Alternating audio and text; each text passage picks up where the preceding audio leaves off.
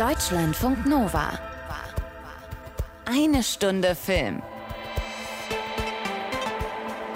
Mit Tom Westerholt. Und der hochgradig entzückenden Anna Wollner in 4K. Maximale Auflösung, gestochen scharfes Bild wie immer. Dolby Atmos Sound, wenn sie redet. Und heute selbstverständlich in 2 Stunden 24 Minuten Länge. Hier äh, nichts mehr, Anna, mit eine Stunde Film. Ähm, wie popelig ist das denn? Das macht doch heute keiner mehr. Nee. Nee. Äh, Ich bin ich, ich liebe Filme, die über zweieinhalb Stunden sind und meine Blase an den Rand der Verzweiflung treiben. Ich habe extra nochmal nachgeguckt, ne? die großen Filme der letzten Zeit, über die wir hier gesprochen haben. Ne? Äh, West Side Story, Spielberg, 2 Stunden 36. War ich nicht drin pullern. So, Nightmare Alley, neulich, 2 Stunden 20 Minuten. Gefühlt 4 Stunden 40. Davor Spider-Man No Way Home, 2 Stunden 28. Gefühlt eine Minute. Äh, Matrix 4 Resurrections, auch 2 Stunden 28. Die haben sich abgesprochen. So, und heute kommen zwei Kino-Neustarts dazu. Tod auf dem Nil, Filmklassiker neu aufgelegt, 2 Stunden 24. Gefühlt. Na, ich sag noch nichts. mehrere Lebensjahre. Und, oh, guck mal einer an, der neue Roland Emmerich-Film Moonfall, auch neu ab Donnerstag im Kino. Und siehe da, der geizige Schwabe hat einen regelrechten Kurzfilm gedreht. Gerade mal Wimpernschlag, kurze zwei Stunden. Es ist mittlerweile fast schon die Ausnahme, habe ich das Gefühl. Ja, aber ich versuche das jetzt gerade in Lichtjahre zum Mond umzurechnen. Ja. Werde scheitern. Der Film hat trotzdem 140 Millionen Dollar gekostet, obwohl er teilweise so wirkt, als hätte er Resteverwertung all seiner anderen Filme gemacht. Ich meine, was ist da los, Anna? What happened eigentlich to the good old 90 Minuten? Werden Spielfilme seit einiger Zeit wirklich immer länger? Weil ich habe das Gefühl. Ja, ich glaube tatsächlich, das hat, könnte jetzt so ins Blaue hinein einfach den Grund haben, dass Film günstiger geworden ist. Früher musste man ja wirklich on point äh, drehen vor allem. Da hat ja eine, eine Filmrolle, auf der äh, ein Film gedreht wurde, auch nur eine bestimmte Länge gehabt. Man konnte also auch nie Szenen drehen, die länger waren als 18 Minuten waren es, glaube ich. Ja. So Pi mal Daumen. Und heute kostet das ja alles nichts mehr, außer ein paar Gigabyte, äh, Terabyte, was auch immer. Und deswegen, Und quadratmeterweise grünen Molton. ja, des, deswegen könnte ich mir vorstellen. Ja. Und aus Kinosicht hat man ja dann auch noch mal quasi den Euro mehr, weil Überlängefilme mehr kosten. Und ich, ich kann mich noch dran erinnern, früher gab es mal so die Diskussion, ab wann beginnt eine Überlänge bei 120 Minuten. Faustregel. Da, oder 140 Minuten. Und dann gibt's ja auch noch dieses Unsägliche, wenn die Filme etwas länger sind und man eine Pause da drin macht. Mhm. Und dann aber, gerade als wir noch nicht digitale Vorführgeräte hatten, sondern als das alles noch analog waren, wirklich mit den 35 mm Kopien, Wenn der Eisverkäufer zweimal klingelt. wenn der Eisverkäufer zweimal klingelt, dann fehlte einfach auch immer ein Stück Film, weil natürlich so eine Maschine ein bisschen Ja. Anlaufschwierigkeiten hat und ein paar Sekunden braucht, bis sie läuft. Und äh, man hat ja nicht, man hat ja einfach auf Pause gedrückt, beziehungsweise den Film halt irgendwo in der Mitte geteilt und da fehlte einfach immer ein bisschen was. Das war so eine Frage, der wir hier einfach mal nachgehen wollten. So äh, gefühlte Fakten oder ist das wirklich so? Ich habe da mit einem Filmhistoriker drüber gesprochen, woran das liegen könnte, wie sich eigentlich die Länge von Spielfilmen, siehe da, tatsächlich über die Jahre verändert hat. Das hört ihr später. Und natürlich eben das, was neu ist, Moonfall, Anna. Und das ist kein neuer James Bond-Film. Nein. Oder? Ich finde, wenn man Moonfall hört, klingelt sofort James Bond im Kopf. Weil Ja? also Skyfall und Moonraker. Ja. Daraus haben wir jetzt irgendwie du hast aber wirklich gemacht. heute im Kopf ein bisschen zu hart gegen die Wand geschlagen. Es ist Wahrscheinlich einiges durcheinander gerutscht. Ja, Ich, ich weiß nicht, woran denke ich bei Moonfall? Moonfall. Ich finde, ja, jetzt an Roland Emmerich. klassische James Bond-Titel. Also ist es nicht, es ist der neue äh, Emmerich-Film, in den wir reingucken. Und äh, wir haben uns gemeinsam Tod auf dem Nil angeguckt, das nächste Agatha Christie-Remake von Kenneth Brenner. Er wieder als Regisseur und Hauptfigur Hercule Poirot, wie schon 2017 in Mord im Orient Express. Ob das eine gute Idee war oder nicht, ich finde, wir fangen auch direkt damit an, Anna. Und vielleicht der guten Nachricht zuerst. Ich würde mal mutig voranpreschen und sagen, so schlimm wie Mord im Orient Express fand ich Tod auf dem Nil nicht. Obwohl es mit Kenneth Brenner äh, als Poirot und Regisseur und äh, mit ihm Ridley Scott und Simon Kinberg als Produzenten und auch Michael Green als Drehbuchautor wirklich exakt dasselbe Filmteam gewesen ist wie vor gut vier Jahren. Ja, ich habe ja damals schon gesagt, das Beste an Mord am Orient Express war, dass Johnny Depp nach drei Minuten tot war, gefühlt. Äh, hier ist jetzt natürlich wieder ein Klassiker verfilmt worden. Und äh, Achtung, äh, kurzer Servicehinweis von mir, das Original befindet sich aktuell noch in der ZDF-Mediathek. Ähm, wäre unter Umständen äh, die bessere Investition, äh, als äh, ins Kino zu gehen, aber dazu später vielleicht mehr. Ja. Tod auf dem Nil hat noch ein ganz anderes Problem, dazu auch später. Ich tease heute die ganze Zeit. Nur lass mach uns- du mal Dann weiter. lass uns vorne anfangen. Bevor wir auf später kommen, fangen wir vorne an. Wir befinden uns in den, ich würde sagen, 30er Jahren. Ähm, zumindest hat Agatha Christie das Buch 1937 rausgebracht. Es geht um die steinreiche, bildhübsche Erbin Linnea Ridgway, gespielt von der steinreichen, bildhübschen Gal Gadot. Die heiratet einen gewissen Simon Doyle und lass uns auf den Darsteller bitte später zu sprechen kommen. Es gibt eine gigantische Hochzeitsparty zwischen den beiden in Ägypten und dort wird uns dann auch die illustre Partygesellschaft vorgestellt. Ach, der Hinterbliebene. Wie auf jeder Hochzeitsfeier. Der gute Dr. Windersham bemühte sich um Miss Ridgway, als sie noch Miss Ridgway war. Für ihn und die Zeitungen stand die Sache schon. Dann kam dieser Prachthengst und nun heißt sie Mrs. Doyle.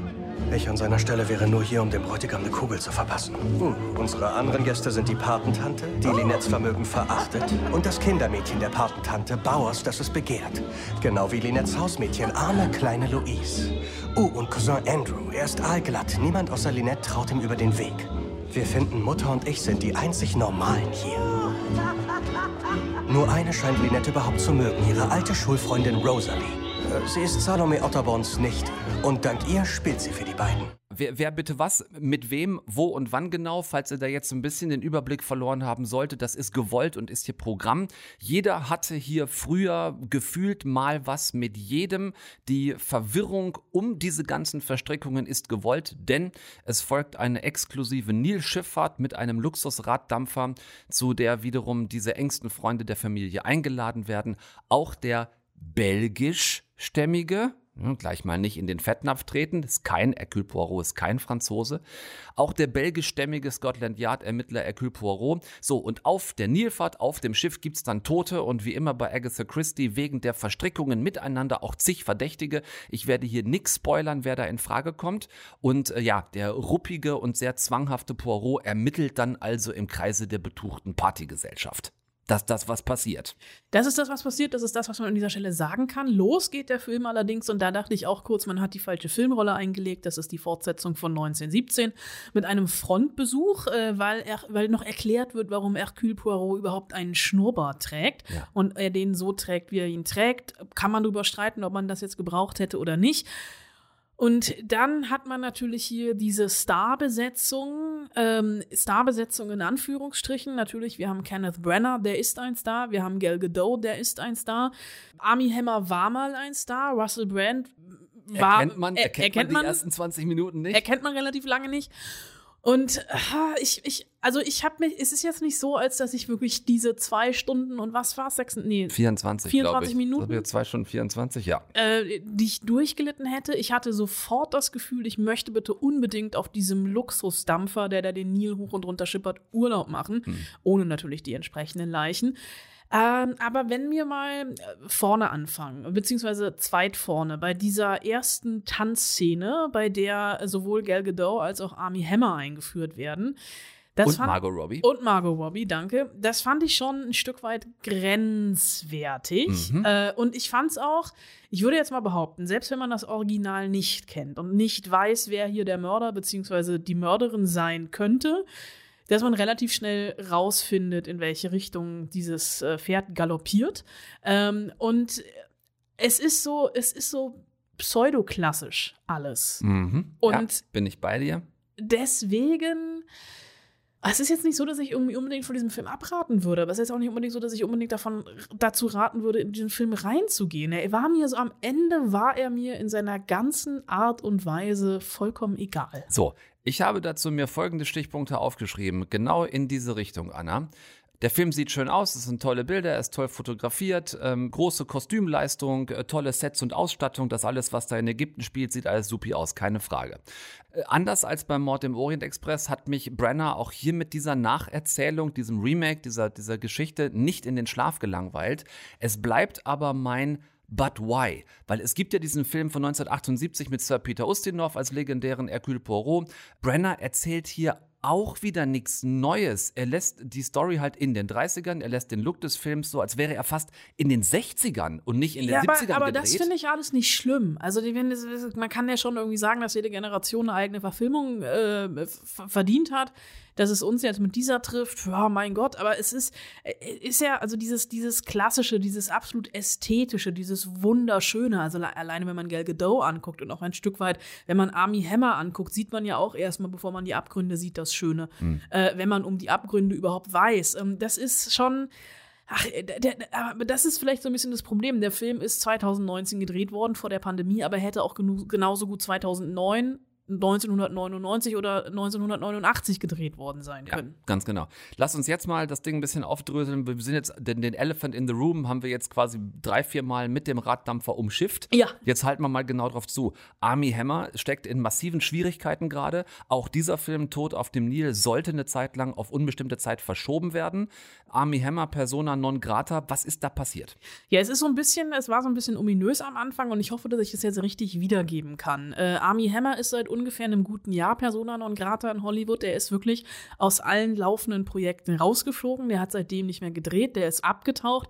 Er hat sich auch aus den sozialen Netzwerken etc. abgemeldet und auch seine Frau, die immer so ein bisschen dieses Happy Family Life, wir sind eine äh, reiche Erbenfamilie, sehen wunderschön aus, haben zwei wunderbare Kinder. Sie auch noch er erfolgreiche äh, Entrepreneurin, hat eine, eine Bäcker. Oh Gott, es ist unglaublich, wie viel Wissen ich über Familie Hammer habe. Es tut mir leid. Merkst du auch gerade? Ähm, e egal. Äh, äh, Er hat, äh, ist mittlerweile, ich weiß nicht genau, ob sie schon geschieden sind, sie sind auf jeden Fall getrennt, weil es, äh, weil Nachrichten von ihm auftauchten an vermeintliche Geliebte, in denen er nicht nur unmoralische Angebote machte, sondern unter anderem auch erotischen Kannibalismus einforderte. Es gab äh, mehrere Anzeigen wegen sexueller Übergriffe. Es gab in LA eine Anzeige wegen einer Vergewaltigung. Ähm, daraufhin ist er von seinem Agenten sofort fallen gelassen worden, aus einem schon, ich glaube, kurz vor den, also wirklich kurz vor den Dreharbeiten befindenden Romcom mit Jennifer Lopez rausgeflogen. Ja. Er hat ein, ähm, eine Serie, ein, ein Making-of zum Paten verloren. Er ist aus einem Film von Taika Waititi, der schon abgedreht war, rausgeschnitten worden und durch Will Arnett ähm, ersetzt worden. Und äh, er ist eigentlich weg vom Fenster. Das Das, Call Me By Your Name äh, Sequel liegt auch auf Eis wegen ihm. Natürlich ist die Frage, kann man Call Me By Your Name jetzt noch gucken wegen ihm? Das ist einer meiner Lieblingsfilme. Das ist ein bisschen das Problem und das ist Ja. ein bisschen das Problem. Es gibt einen wunderbaren Buzzfeed-Artikel von 2017, dass Army Hammer eigentlich schon seit äh, Beginn seiner Karriere in Hollywood, also der, der hat sich, er hat sich nicht hochgekauft, aber er hat sehr viele Flops in seiner Liste und er ist trotzdem, weil er ein weißer, reicher, schöner Mann ist, immer wieder gecastet worden etc. Lone Ranger ist einer der größten Flops, die Ja. Disney im Sommer jemals hatte an der Seite von Johnny Depp, der Ja, ja, ja, mittlerweile genau, auch genau, eine Persona ja. non grata ist. Er hat äh, mitgespielt, ähm, äh, er ist aus irgendeinem Justice League Film, der ist auch, der war erst gegreenlightet, da ist er dann, wieder- da sind alle wieder mit rausgeflogen etc. Der hat dann dieses äh, Birth of a Nation, ein Film, der in Sundance total gehypt worden ist. Dann gab es Vergewaltigungsvorwürfe gegen den Regisseur und den Drehbuchautor, die allerdings ah, 20 Jahre zurückgelegen haben. Also der Film ist dann auch bei den Oscars total verpufft. Da hat er mitgespielt. Äh, und es waren so alle seine äh, Man from Uncle, diese ähm, Guy Ritchie war es, glaube ich, wo man Army Hammer mit seinen zwei Metern in Trabi gesetzt hat, was dann wieder schon lustig aussah. Und die Male, die ich ihn getroffen habe, war der auch immer total charming und total nett. Call Me By Your Name natürlich, so der, der, der, sein Achtungserfolg Ja, in seiner Karriere. klar. Ja, und jetzt ist er weg und das Absurde ist, bei Tod auf dem Nil wusste man tatsächlich lange nicht, wie man damit umgehen soll. Ähm, Es ist mittlerweile so, man ignoriert ihn einfach. Ich habe mir jetzt alle existierenden Trailer äh, in Vorbereitung nochmal angeguckt und alle existierenden Trailer, da taucht er zwar auf, aber immer nur von hinten, immer nur neben Gal Gadot. Er sagt genau drei Wörter. Sind sie verrückt? Das Ja. ist alles, was er im Trailer sagt. Er ist der einzige dieses ja wirklich Ensemble, ähm, was es ja ist, also Ja. mit all diesen Figuren, der kein Character-Plakat hat. Er hat überhaupt keine Interviews gegeben. Also man hat versucht, irgendwie Army Hammer unter den Tisch fallen zu lassen und hofft darauf, so ein bisschen, dass die Zielgruppe, die Tod auf dem Nil gucken könnte, gar nicht weiß, wer Army Hammer ist. Das, obwohl er die größte männliche Nebenrolle neben Kenneth Branagh selbst im Film eigentlich ist. Ja, ich würde fast sogar sagen, er ist eine der beiden Ja, Hauptrollen oder in dem so. Film. Ja, es ist wirklich absurd und vielleicht aber auch zu massiv in allem, was du aufgezählt hast, dass man irgendwie noch sagen könnte, naja, vielleicht ist ja auch an dem Ganzen nichts dran, wenn man sich anguckt, was das für Kreise gezogen hat mittlerweile. Ja, ist es möglicherweise auch gleichzeitig der letzte größere Film, in dem wir Army Hammer jetzt gesehen haben. Äh, völlig abgefahrene Geschichte. Was diesen Film insgesamt angeht, ich habe so ein Gefühl von, man könnte da warten, wenn man dieses, äh, diese Geschichte, diese Agatha Christie-Geschichte nochmal neu verfilmt sehen möchte, bis der Film bei irgendeinem Streamer gelandet ist. Ich sehe da keine Notwendigkeit, ins Kino zu gehen. Ähm, ich will unser Reizthema ähm, West Side Story gar nicht wieder aufmachen. mein Problem, was nur den Film angeht, bleibt ein ähnliches, dass ich im Fazit finde, das sieht toll aus. Ähm, ich habe es mir aus aus filmemacherischer Sicht gerne angeguckt, aber ich glaube, dass der an der Kasse ähnlich floppen wird wie auch West Side Story. Ich glaube, dass da nicht so wahnsinnig viele Leute reingehen, eben weil es dann doch nur das Remake einer bekannten Geschichte ist, die hier nochmal eins zu eins nacherzählt wird. Ja, also ich mag ja manchmal so altbackenes Kino, aber auch dieses altbackene Kino muss mich irgendwie trotzdem versuchen zu begeistern und das hat es in dem Fall tatsächlich nicht getan. Also die Kreuzfahrt auf dem Nil, die ist kurz vor Buchungsabschluss. Ähm, aber bei allem anderen denke ich ja. www.zdf.de. So. Zwei Stunden 24 Minuten, die man sich nicht im Kino geben muss, ganz genau. Und wir hatten eben schon mal angefangen, so ein bisschen über Filmlängen zu reden und das Gefühl zumindest, dass Spielfilme nicht nur die großen Blockbuster wie jetzt ein äh, Spider-Man 3, No Way Home, sondern auch andere Filme irgendwie diese zwei Stunden Grenze deutlich häufiger crashen als noch vor ein paar Jahren. Ich finde ja, wenn Filme so lang sind, dann musst du schon eine wirklich runde Suppe kochen, damit ich mir das auch die ganze Zeit über gerne angucke. Also du brauchst eine Story, die genug Akte hat, um so einen langen Bogen auch spannen zu können. Also eher ein Fünf-Akter als ein Drei-Akter. Also Prolog, steigende Action, den Höhepunkt, die Klimax, dann die fallende Action und ein ähm, Epilog vielleicht hinten raus noch. Und du brauchst genug Figuren, die diese Geschichte tragen können und Abwechslung in Ausstattung und Sets, damit man visuell bei der Stange gehalten wird. Also geklappt hat das für mich bei Spider-Man 3. Du hast gesagt, der war gefühlt fünf Minuten lang der Film. Da ist nämlich genau das alles drin. Für mich hat es auch funktioniert bei Matrix 4. Da habe ich auch genug Abwechslung ähm, vor der Nase gehabt, um das mitgehen zu können. Äh, bei Nightmare Alley hatten wir das halt eben nicht. Das Gefühl, dass Filme immer länger werden, war eins, das mich ein bisschen beschäftigt hat und ich habe überlegt, mit wem könnte man da mal drüber reden. Habe Filmhistoriker Olaf Brill gefunden. Der Mann lebt in Bremen und beschäftigt sich seit vielen Jahren mit der Entwicklung des Kinos seit der Stummfilmzeit und der hatte Bock mit mir über diese Frage zu sprechen. Hallo Olaf, grüß dich. Hallo Tom. Ich habe mal so ein bisschen nachgeguckt, ne, in der Filmhistorie, die ich so finden konnte und dann relativ schnell festgestellt, lange Filme hat es tatsächlich immer schon gegeben. So die allerbekanntesten Longplayer vielleicht vom Winde verweht.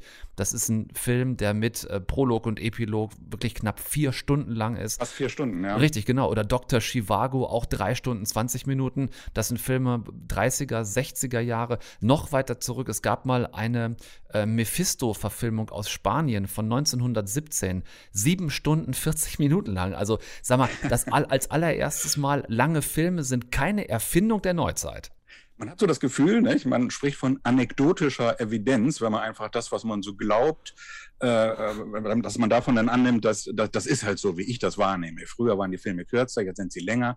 Aber wenn wir denn wirklich mal weit zurückgucken, lange Filme hat es äh, immer schon äh, gegeben.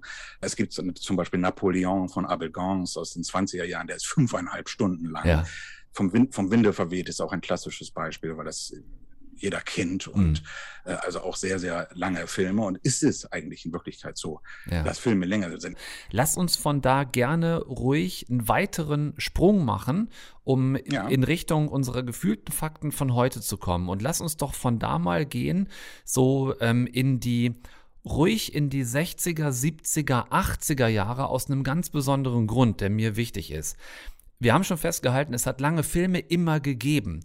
Aber was sich verändert hat, auch schon ab den 50ern, ist, dass das Medium Fernsehen dazugekommen ist, zum Beispiel, und dass mhm. auch ähm, Filmstudios festgestellt haben, wenn der Film dann aus dem Kino raus ist, kann man den ganz wunderbar weiter monetär zweitverwerten, unter anderem im Fernsehen. Und dadurch begünstigt mussten quasi die Filme ja erstmal kürzer werden, weil du in der Zweit- und Drittvermarktung, Fernsehen und später dann auch VHS, überhaupt fast keine Möglichkeit gehabt hättest, so einen Drei-Stunden-Film unterzukriegen.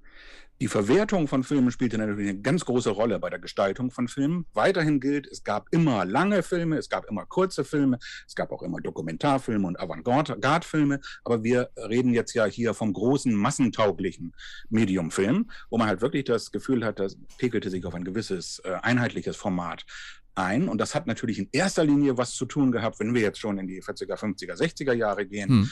Äh, zunächst einmal mit den Programm, ganz einfach mit den Programmschemata der Kinos. Mhm. Ja, man konnte Filme besser programmieren, wenn die eine bestimmte Länge hatten und man auch mehrere hintereinander an einem Abend zeigen konnte. Also bekamen die ein etwas ja, einfacheres Format, dann die Verwendung im Fernsehen. Ähm, das Fernsehen kam selber dazu mit neuen Formaten. Ja, wir haben ja die Fernsehserie, ist die eigentlich länger oder ist die kürzer als ein Film? Ja, das ist, das ist eine, eine, ganz interessante Frage. Frage. Gucken wir uns da jetzt die einzelne Episode an oder gucken wir uns beispielsweise eine gesamte Staffel einer Serie an? Die Episode ist auf jeden Fall kürzer, die Staffel ist länger, aber ist die Staffel das, was wichtig ist? Wir hatten zunächst Fernsehserien, die rein episodisch strukturiert waren. Also das waren im Grunde nur diese äh, sogenannten einstündigen Episoden. Wenn das aus dem amerikanischen Fernsehen kam, dann war das ja eine Stunde lang, weil auch noch Werbung dazwischen kam. Und die waren dann vielleicht ähm, äh, eine Dreiviertelstunde, 50 Minuten, so wie deine Sendung. Ja? Mhm. Und im deutschen Fernsehen wurden die dann, das kennen wir auch, gute Beispiele gibt es dafür, wurden die wieder radikal ins Programmschema reingepresst. Da musste so eine Episode dann auch mal ganz genau 42 Minuten lang sein. Und da schnitt man das eben raus, was nicht passte. Mhm. Also da auch die, äh, die Erfordernisse der, ja, der Vermarktung spielten da eine Rolle bei der Länge der Filme. Genau. Und was ich mir auch gut vorstellen kann, zumindest, ist ähm, so ein bisschen eine Entdeckung des, ähm, des, des Kinos übers Fernsehen hin mehr zur leichten Unterhaltung. Denn das, was mir oft so einfällt, speziell wenn ich an die 70er, 80er, 90er denke, da hatten wir teilweise auch so ein, so Klamauk-Schwerpunkt, Komödie, Klamauk, äh, Spaghetti-Western. Das waren natürlich auch einfach Geschichten, die man wunderbar in 85 bis 92 Minuten erzählen konnte. Ja, das waren schon massentaugliche Formate. Äh, wir wollen nicht vergessen, dass im Fernsehen äh, natürlich auch ernsthafte Stoffe verwendet wurden. Also auch die Serie Holocaust zum Beispiel mhm. gehört zu den Serien, die dieses äh, serielle Format hatten und nicht das episodische Format. Mhm. Da wurde die Geschichte also über mehrere Episoden, über einen langen Zeitraum weitererzählt und auch über einen langen Spielzeitraum. Also die, die Länge der, der gesamten Serie und die, die Länge der erzählten Geschichte ist lang gewesen und nicht so wie bei ähm, die Straßen von San Francisco, mhm. wo wirklich dann jede Episode 50 Minuten lang ist und dann war auch äh, der Fall erzählt. Ja. Dann äh, lass uns nochmal äh, kommen auf den Faktor Kosten. Da sind wir jetzt quasi wieder ein bisschen später, kommen von den Formaten ähm, zur Produktion. Denn was sich dann getan hat, äh, raus aus den 90ern rein in die 2000er, war äh, weg vom doch eher kostenintensiven Drehen auf Film, immer mehr hin zum digitalen Drehen. Das heißt, ähm, es war dann auch irgendwann wieder möglich, mehr Material zu drehen für weniger Kosten im Verhältnis. Ist das vielleicht auch dann ein Punkt dafür, warum man im Spielfilmbereich gesagt hat, warum sollen wir uns hier auf 90 Minuten beschränken? Lass uns auf 120, 130, 150 Minuten gehen? Das ist ein guter Punkt. Da habe ich noch gar nicht drüber nachgedacht. Die Kosten könnten tatsächlich da eine äh, Rolle gespielt haben. Digitales Drehen ist äh, äh kostengünstiger als mit Filmmaterial und man kann je, man kann, mein Gott, man kann Filme auf dem iPhone äh, äh ja. aufnehmen. Steven Soderbergh ja, hat es der, der Film wird äh, sozusagen demokratisiert, allein in der Produktion. Mhm. was ich aber noch einen sehr wichtigen Faktor fand, oder vielleicht so, finde sogar den entscheidenden Faktor, ähm, wenn wir noch ein Stück zurückgehen, ich finde, eine wesentliche Entwicklung war die Einführung der Videokassette. Mhm. Mitte der 70er Jahre. ich habe eben schon das Wort demokratisieren äh, ähm, genannt von der Produktionsseite, weil wir heute alle unsere eigenen Filmproduzenten sein konnten.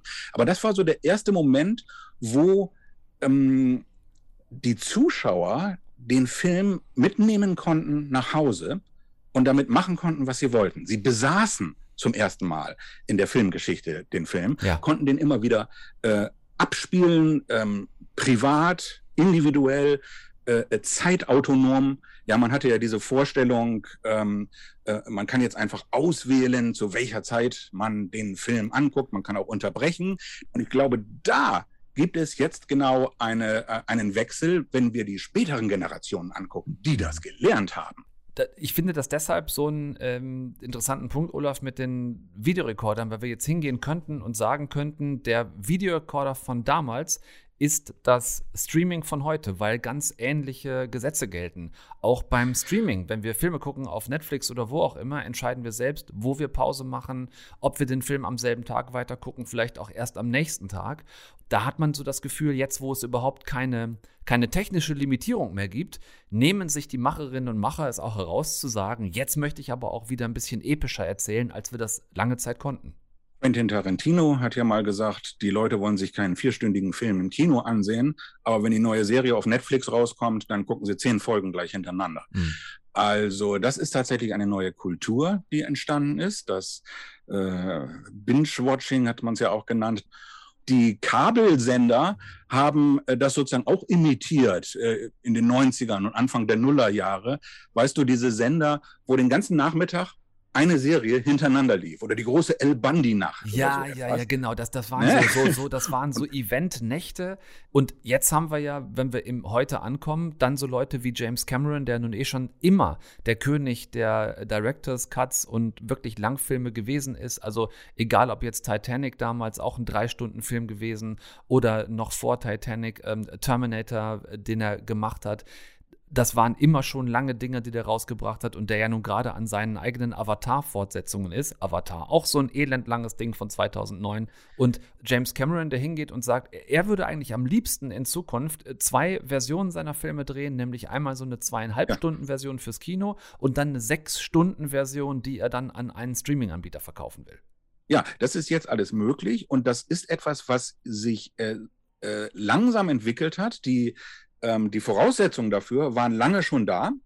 Äh, wie ich glaube, das wesentliche Element ist die Einführung der Videokassette. Heute haben wir Streaming. Äh, Streaming ist so ähnlich wie die Möglichkeit eines Videorekorders. Man kann ähm, ähm, äh, Dinge zeitsouverän gucken, man kann sie unterbrechen, man kann mit dem iPad in die Küche gehen und sich was zu trinken äh, holen äh, oder halt auch auf Pause drücken. Aber es gibt schon ein unglaublich großes Angebot und man kann in dem Rahmen dieses Angebots äh, wirklich ganz anders Filme wahrnehmen, wie das früher möglich war bei dem linearen Fernsehen. Ja. Was wir heute haben, ist eine nicht lineare Filmwahrnehmung. Du kannst die Filme äh, mit nach Hause nehmen, du kannst sie auf, auf deinen Geräten angucken. Uh, und ähm, wir haben eine Kultur entwickelt, wo wir gerne längere Stoffe sehen wollen. Und insofern stimmt die Beobachtung, dass mhm. Filme und auch das Fernsehen, Filme beeinflusst durch das Fernsehen, länger geworden sind. Dann lass uns einen etwas fantastischen Blick in die Zukunft werfen. Wie könnte sich das alles entwickeln, wenn wir die Historie uns angucken, die Jetzt-Situation anschauen? Wie werden sich deiner Meinung nach Filmlängen in die Zukunft entwickeln? Wird es letzten Endes so bleiben, wie es immer war, dass es einzelne sehr lange Filme gibt, aber auch weiterhin viele 90 Minuten oder, sage ich mal, wird im nächsten Schritt alles, was zwischen 120 und 150 Minuten ist, eher so eine Art neuer Standard. Es wird alles nach wie vor geben, wie es auch die ganze Zeit der Fall äh, gewesen ist. Die Frage ist natürlich, was ist sozusagen vorherrschend, was, ist äh, in der breiten Masse äh, da zu finden. Da wird man sich lösen von den starren Schemata der Programme. Das sehen wir jetzt ja auch wieder in den Kinos, die kein Problem damit haben, wenn sie den ganzen Abend mit einem drei Stunden Spielfilm Film, füllen, dann gibt es halt Überlängenaufschlag und dann kann man das dem Publikum auch so vorführen. Ähm, und vielleicht äh, müssen wir noch ein bisschen an Andy Warhol denken, der jedem Menschen seine 15 Minuten Ruhm zugestanden hat. Wie im Internet ist es auch in der Filmproduktion so, dass jeder sein eigener Produzent werden kann. Das haben wir auf YouTube haben wir das äh, mit, den, mit den iPhones werden Sendungen aufgenommen, damit können auch Spielfilme aufgenommen werden. Es hat immer schon lange und auch sehr lange Spielfilme gegeben. Das haben wir nochmal nachhaltig festgestellt mit dem Filmhistoriker Olaf Brill. Was sich verändert hat, sind ganz einfach heute die Vermarktungsmöglichkeiten. Dadurch, dass Filme nicht mehr nur ins Kino oder ins Fernsehen passen können und durchprogrammiert sein müssen, sondern dass Filme eben auch über die Streaming-Plattformen generell übers Internet vermarktet, vertrieben werden können und gezeigt werden können, schafft einfach andere Möglichkeiten für Filmemacherinnen und Filmemacher, auch wirklich lange Stoffe rauszubringen. Schön, dass du die Zeit hattest, ein bisschen mit uns drüber zu philosophieren. Danke sehr fürs Gespräch. Hat Spaß gemacht, Tom. Vielen Dank. Deutschlandfunk Nova. Eine Stunde Film. Anna. Tom. Gibt es eigentlich irgendwas? Frage, die mir gerade so in den Kopf schießt. Spontan, ganz spontan. Ganz spontan, ganz spontane Frage. Gibt es eigentlich irgendwas, was der Master of Disaster, auch bekannt als Roland Emmerich, noch nicht kaputt gemacht hat? Für diese Antwort brauche ich keine zwei Stunden und 24 Minuten. Diese Antwort schaffe ich in einer Sekunde. Nein. Ich meine das ernst. Der hat mehrfach das Weiße Haus in Schutt und Asche gelegt. In Independence Day und in White House Down zum Beispiel. Er hat die gesamte US-Westküste in der Erde versinken lassen und dann selbst den Himalaya in gigantischen Fluten. Das war in 2012. Ähm, New York war es in The Day After Tomorrow und wir könnten noch ewig so weitermachen. Godzilla fiele mir auch noch ein. Ja, in Godzilla sagt er immer, da warst du eine Stadt, da war es nicht die ganze Welt. er hinterlässt eine Schneise der Zerstörung auf allen Leinwänden, die er bespielt. Ja, und das Lustige daran ist, dass Emmerich-Filme ja mittlerweile wirklich ein eigenes Genre sind und absurderweise macht er gerade Schlagzeilen mal wieder damit, weil er in einem Interview, ich glaube mit Den of Geek war es, gesagt hat, dass Marvel und DC, also Marvel und DC und Disney mit Star Wars den Markt übernommen und die Branche kaputt gemacht hätten, weil niemand sich mehr an Originalstoffe und originelle Filmstoffe wagt. Absurd finde ich das insofern, als dass er ja auch nichts anderes macht. Er hat eine Blaupause, um auf unterschiedliche Art und Weise die Welt untergehen zu lassen. Und das wendet er, wenn wir ehrlich sind, einfach auf jeden seiner, nicht aller Filme an. Er hat ja auch mit Stonewall und mit Anonymous, Anonymous etc. auch mal immer wieder andere Filme. Aber hm. er wendet genau das auf jeden seiner Katastrophenfilme an. Ich habe so eine Wutrede jetzt noch von Roland Emmerich im Zusammenhang mit dem Film übrigens äh, gelesen, wo er sagt, äh, dass das Kino in maximal zehn Jahren sowieso der Vergangenheit angehört. Da ist er in Rente, glaube ich. Ja, ja. Also, äh, also Emmerich sagt, die, die Menschen hätten in zehn Jahren einfach so dreimal vier Meter große Leinwände zu Hause, Möglich. egal ob jetzt, ob jetzt so große Bildschirme oder halt, dass wir dann alle einen Beamer zu Hause haben.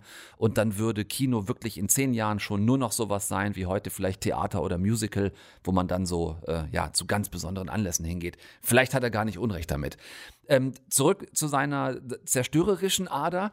Der neueste Film, in dem er die ausleben kann, heißt Moonfall, ab Donnerstag im Kino und da steckt dann wieder System dahinter, nämlich das System Emmerich. Ja, und es ist dramaturgisch gesehen auch wirklich immer das gleiche System Emmerich. Äh, wir haben den gefallenen Helden, äh, der ihr, sein Leben verkorkst hat, äh, der Kinder hat, die ihn nicht mehr mögen, um die Anerkennung buhlt er. Es Eigentlich das, was Till Schweiger in all ja, Filmen stimmt. macht. es müssen auch nicht immer nur die Kinder sein, manchmal hängen da auch noch Ex-Frauen mit dran. Ja. Ähm, wir haben eine Bedrohungslage, die von Politikern verkannt wird äh, die kleingeredet wird. Wir haben den nerdigen Wissenschaftler oder den Verschwörungstheoretiker, der als einziger das Problem erkennt. Und Sag mal, sind wir jetzt immer noch bei Emmerich oder sind wir jetzt bei Don't Look Up? Äh, Komme ich gleich zu. wir sind aber tatsächlich immer noch bei Emmerich.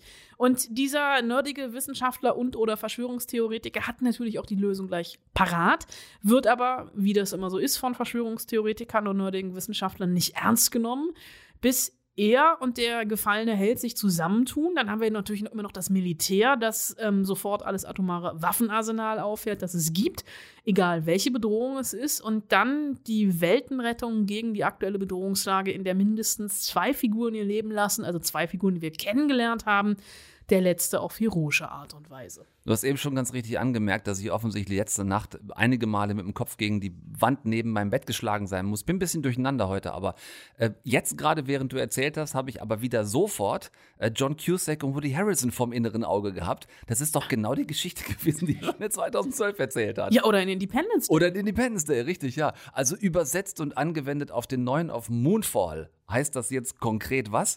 Das heißt konkret in diesem Fall, dass diese bedrohliche Ausgangslage von einem übergewichtigen, vollbärtigen Putzmann entdeckt wird. Also ich habe ihn zumindest als übergewichtigen, vollbärtigen Putzmann gelesen, der in seiner Freizeit Verschwörungstheoretiker und Pseudowissenschaftler ist. Äh, natürlich äh, brillant, der immer wieder zu Treffen äh, einlädt, wo seine Theorien diskutiert werden können und die Leute dorthin kommen, vor allem weil es dort Free Bagels gibt. Und der sucht mit seiner Entdeckung, die er gemacht hat, Kontakt zu einem von der NASA ausrangierten Astronauten Astronauten, weil der, das erfahren wir am Anfang des Films im von dir schon angesprochenen Prolog vor zehn Jahren bei einer Mondmission eine Entdeckung machte, die einfach nicht ins Portfolio der NASA passte. Ich habe eine schockierende Entdeckung gemacht. Sie müssen mir umgehend Kontakt zur NASA verschaffen. Die NASA und ich haben gerade kein so überragendes Verhältnis. Das wird sich ändern, wenn Sie denen sagen, der Mond ist nicht mehr auf seiner Bahn. Es ist schockierend, das ist etwas, was sich vermutlich nur Roland Emmerich ausdenken kann. Ich hoffe, dass sich das nur Roland Emmerich ausdenken kann und nicht irgendwann wirklich passiert.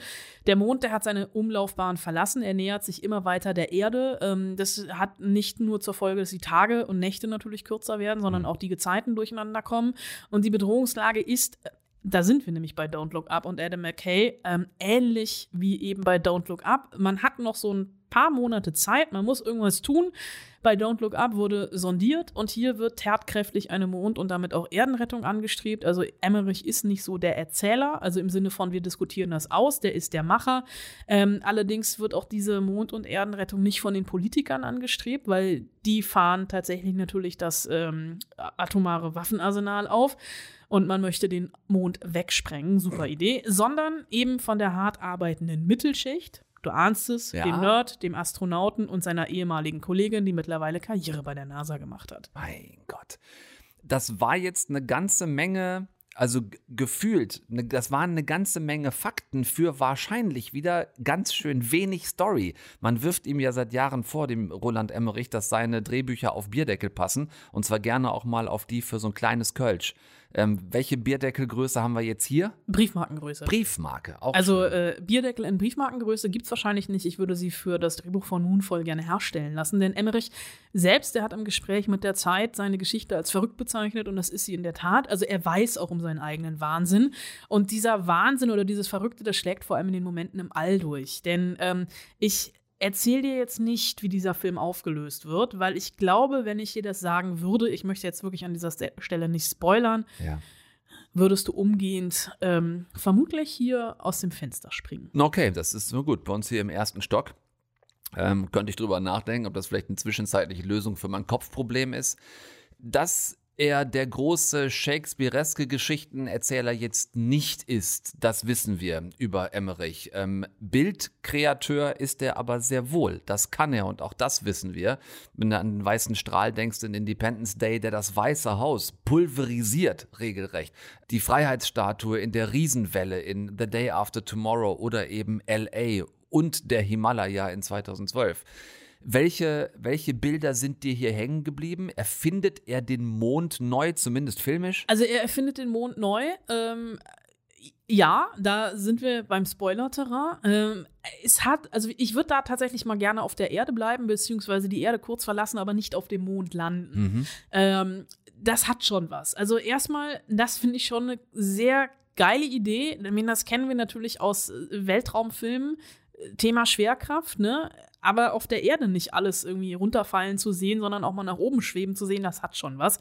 Weil natürlich durch diese veränderte Laufbahn des Mondes in den Momenten, in der er der Erde immer näher kommt, die Schwerkraft aussetzt. Und damit mit dieser Idee spielt Emmerich. Und das ist schon manchmal sehr, sehr amüsant. Ja. Also wenn der Mond im wahrsten Sinne des Wortes an der Erdoberfläche kratzt und sie versuchen, ein Space Shuttle zu launchen, was eine ausgefallene Turbine hat, aber sie denken, Sekunde mal, der Mond ist ja da und Schwerkraft und Anziehungskraft und ich rede mich hier um Kopf und Kragen, ähm, weil das physikalisch alles natürlich überhaupt keinen Sinn macht, aber es ist egal. Ist egal. Wir haben die Spitze des Chrysler Buildings auf einmal in den Bergen rund um Aspen liegen. Ähm, das ist schon so ein Zerstörungsausmaß, das er beherrscht. Aber jetzt kommt das Aber. Es wirkt gerade am Anfang der Katastrophe, also wenn in LA die Flut kommt etc., so ein bisschen leblos weil, und dass ich das mal sage, ähm, wundert mich auch gerade, es keine so richtigen Kollateralschäden gibt. Also wir sehen natürlich bei 2012, wir sehen bei äh, The Day After Tomorrow Menschen sterben. Seien es auch nur irgendwie kleine Pixel, die irgendwo runterfallen, aber wir wissen um dieses Ausmaß der Katastrophe und um das Ausmaß der Katastrophe für die Menschen. Hier sind es gerade am Anfang einfach nur irgendwelche Yachten, die durch die Straße äh, wie so Flummis schießen. Äh, Es ist wenig bis kaum dieses Katastrophengefühl da. Da war er tatsächlich schon mal härter, aber im letzten Drittel, also diese finale Mondmission mit der Reise nach, ich sage jetzt absichtlich nicht, wohin sie geht, sondern einfach nur nach oben, da steckt schon viel Herzblut drin, vor allem in der Inszenierung. Und das, finde ich, sieht man nicht nur, das hört man auch. Gott, wenn das nicht hinhaut, sind wir tot. Dann hoffen wir mal, dass es hinhaut. Haupttank ist leer. Joe, weg damit. Haupttank ist weg.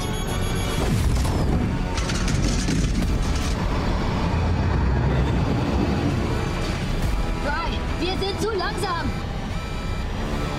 Wir schaffen es nicht. Also das ist schon, wenn man das alles mal von der Geschichte her weglässt und dem Futter, dem er dem ein oder anderen Verschwörungstheoretiker hier vielleicht an die Hand gibt, ist das natürlich Desasterkino. Aber mit gesundem Menschenverstand und auch du, der heute schon nachweislich mehrfach seinen Kopf versehentlich gegen eine Wand geschlagen hat, Richtig? kann man Moonfall wirklich nur als Satire betrachten. Es ist gescheitertes Spektakelkino. Gescheitert im Sinne von Hurra gescheitert oder um Gottes Willen gescheitert? Also um ehrlich zu sein, um Gottes Willen gescheitert. Okay, dann wissen wir Bescheid. Trotzdem äh, hat Emmerich auch eine Sache immer schon geschafft. Independence Day, Will Smith, ähm, Day After Tomorrow, Morgan Freeman, 2012, John Cusack, Woody Harrison. Er hat große Namen vereint. Wer kämpft jetzt hier gegen Sonne, Mond und Sterne? Achso, das muss man natürlich auch sagen. Es sind äh, Patrick Wilson und Haley Berry in erster Linie. Und da merkt man schon so ein bisschen, so die ganz großen Namen hat er auch nicht gekriegt. Also ich habe eine Schwäche für Patrick Wilson. Ich habe dem sehr gerne dabei zugesehen, wie er in einem weißen Anzug im All unterwegs ist. Ja, aber das ist, das ist meine persönliche Schwäche. Ja, und Halle Berry hat also die ganz großen Star-Tage. Ist das Ist böse, wenn man das sagt? Nee, ist, sind langsam. auch hinter ihr. Also Schon, in, oder? insofern ist er sich da, ist er sich, konse ist er sich da treu, er ist konsequent, es ist so ein B-Movie im Trash-Bereich. B-Movie mit B-Stars. Schaffe, schaffe, Häusle in die Luft jage und nicht nach dem Inhalt frage. Der schwäbischste Hollywood-Star hat eine neue, visuell beeindruckende Abrissbirne am Start. Könnt ihr euch ab Donnerstag im Kino auf die Netzhaut prallen lassen. Und äh, wir, Anna, so Stichwort ab Donnerstag, wir, äh, wir versuchen mal Berlinale, oder? Ja, wir versuchen Berlinale getreu dem Motto, solange der Test negativ ist. Was passiert, wenn wir an Tag 2 positiv sind? Man weiß es nicht. Ähm, ich sehe der geplanten Durchseuchung am Potsdamer Platz ein bisschen mit gemischten Gefühlen äh, entgegen.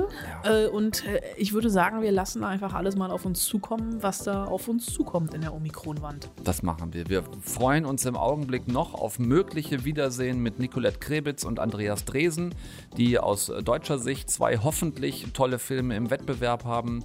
Äh, Wir treffen mit Emilio Sacraia, einen alten Bekannten, wieder, der jetzt mit auch schon 26, 27 26. 26 Jahren European Shooting Star geworden ist. Wir versuchen für euch ein bisschen auf der Berlinale unterwegs zu sein am Donnerstag. Es ist ja die von uns schon oftmals angesprochene Zwangspräsenzveranstaltung. Wie lange wir da teilnehmen können, wissen wir noch nicht. Abhängig von unseren ähm, ja, Corona-Tests höchstwahrscheinlich.